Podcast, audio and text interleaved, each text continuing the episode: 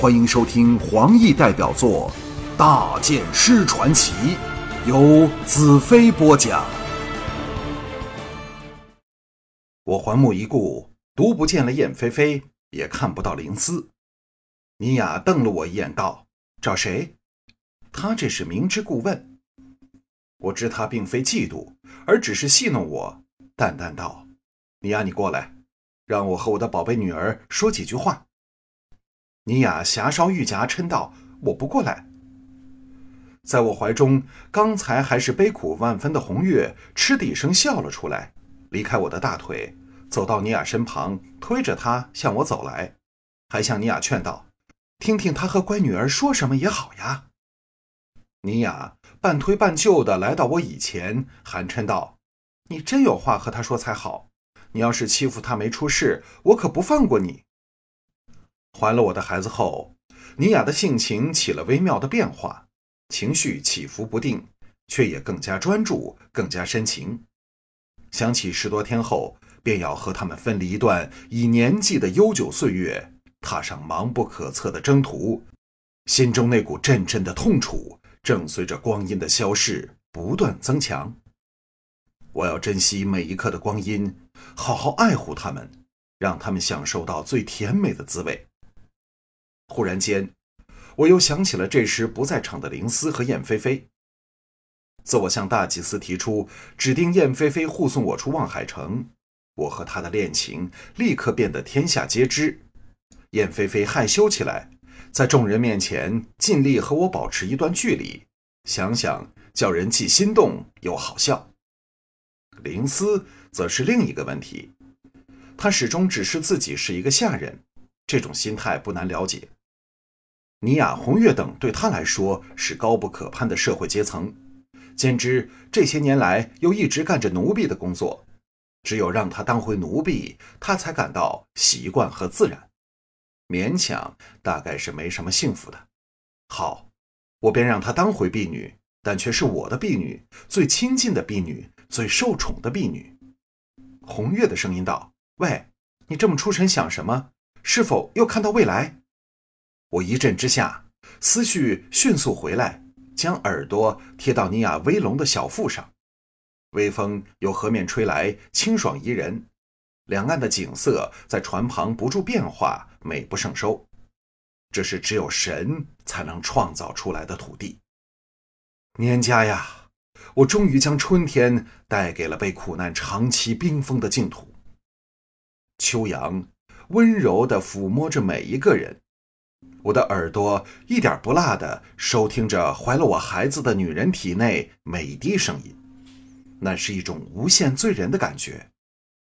尼亚的双手插进我的头发里，彩柔、龙姨和大黑也围在一旁，好奇地看着我究竟在干什么勾当。我长长出了口气，眼光掠过众女，最后落在尼亚情深款款的双眸处，微笑道：“我听到了我们幸福的未来。”黄昏时分，我们将船泊在岸旁，准备渡夜的安排。趁彩柔等和我荒唐一番后，各都留在房内小睡的时刻，我大方的邀请燕飞飞陪我到岸上散步。这美丽的女将军含羞答应。到了离船舰足有半里外的下游，她仍只是垂着头，红着脸，一声不响的陪我走。我看着在路旁悠悠流着的小仙河水，也感到没有说话的必要。想到这里，向旁轻移。用肩膀往他的香肩上轻轻撞了一下，他下垂的眼光微扬起来，横了我一眼，那种嗔喜难分的妩媚样子，我可以发誓，以前从未想过能在这英气逼人的女将军脸上找到。我停了下来，微笑道：“不要走太远了，以防天黑走路不方便。”环目四顾，看到岸旁有块隆起的巨石，道：“我们到那石头上坐坐。”看看小仙河的夕阳能否比得上天庙伟大的夕阳美景。说到这里，一只丰润温暖的玉手送到了我的手里，我心中一热，向他看去。燕飞飞扬起泪珠挂颊的俏脸，颤声道：“大剑师，我很感激你。”在主舱里，丰盛的佳肴美酒摆满了大长木桌，红月、龙姨等在谈笑风生，一边等着开餐，一边羡慕早开始了狼吞虎咽的大黑。燕飞飞还没来，散步后或者要洗个澡也说不定。林思捧着一盘烧红的牛肉进来，放在桌上，走时给我一把搂住，柔软的腰肢使我感到活在众香国和温柔乡内的滋味。林思整张脸红了起来，低头道：“大剑师，我只是……”我微笑道：“你只是我的仆人吗？”林思真诚的点头：“是的，最忠心的仆人，永远的伺候大剑师。”我柔声道：“你若真的愿意伺候我，我便留在你身旁吧。”林思猛点着头，情急道：“当然是真心的。”能服侍大剑师和各位大公贵女是林思的荣幸。我搂着他蛮腰的手微一用力，林思已整个贴在我身上。我感到他的娇躯在颤抖。众女都留心到我和林思的情形，露出会心的微笑。俏皮的红月更做了个要我吻她的鬼脸我感到空气里荡漾着的春意，将嘴凑到林思的耳旁道。是否什么都愿意服侍我？只要是正常的女人，就知道男人说这种话有何居心。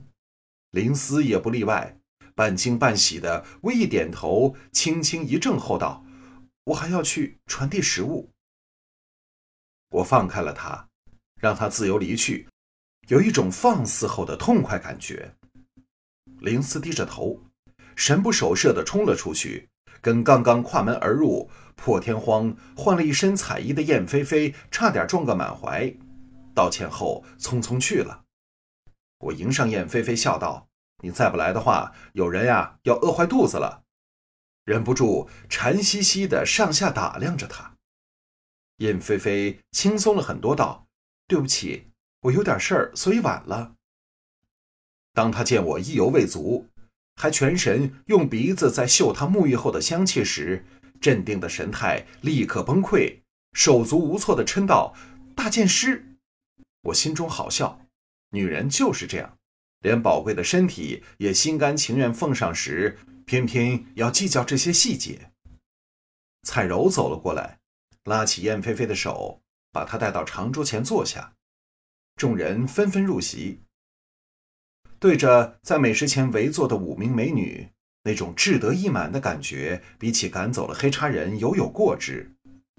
我举起酒杯道：“祝各位美女永远娇艳青春。”在欢笑和干杯声中，我们开始了往望海城之旅的第一次晚宴。在温柔的烛光下，林思和尼雅的两个女亲兵不住送上佳肴美酒，使我感到帝皇也不外如是。酒精发挥着迷人的作用，燕飞飞将自己解放出来，和众女嬉笑玩闹，我也忘情的放怀大嚼，浑忘了即将来临的离别。坐在我右边的龙姨递过来聚仙湖的特产忘忧果，逼着我吃了几颗，鲜艳的果肉和汁液使我满口芳香。我知道，净土会是一处终老的好地方，人。是否真的是由天上下凡到人间的星宿？不管这孰真孰假，只是这些美女的热情已足使天上的仙人心动的要下凡来到这尘世了。红月娇痴的笑声使我惊醒过来，原来这娇娇女越玩越凶，和龙姨逼着燕飞飞喝酒。我向坐在长桌另一端的尼雅和她旁边的彩柔望去，两女同时对我甜甜一笑。这时，林思要为我添酒，我伸手搂着她的纤腰，问道：“你不饿吗？和我们一起吃点东西吧。”林思柔顺的道：“服侍完你们以后，我再吃。”话未说完，他已给我搂到怀里，坐到我的腿上。想想也好笑，由初到净土时硬着心肠去拒绝任何爱情的发生。到现在，主动的去爱惜调戏对我倾心的美女，这变化是多大？尤其当魔女人蕴藏的能量进入我的身体后，我好像脱胎换骨，变了另外一个人，再不拒绝幸福和美女的恩宠。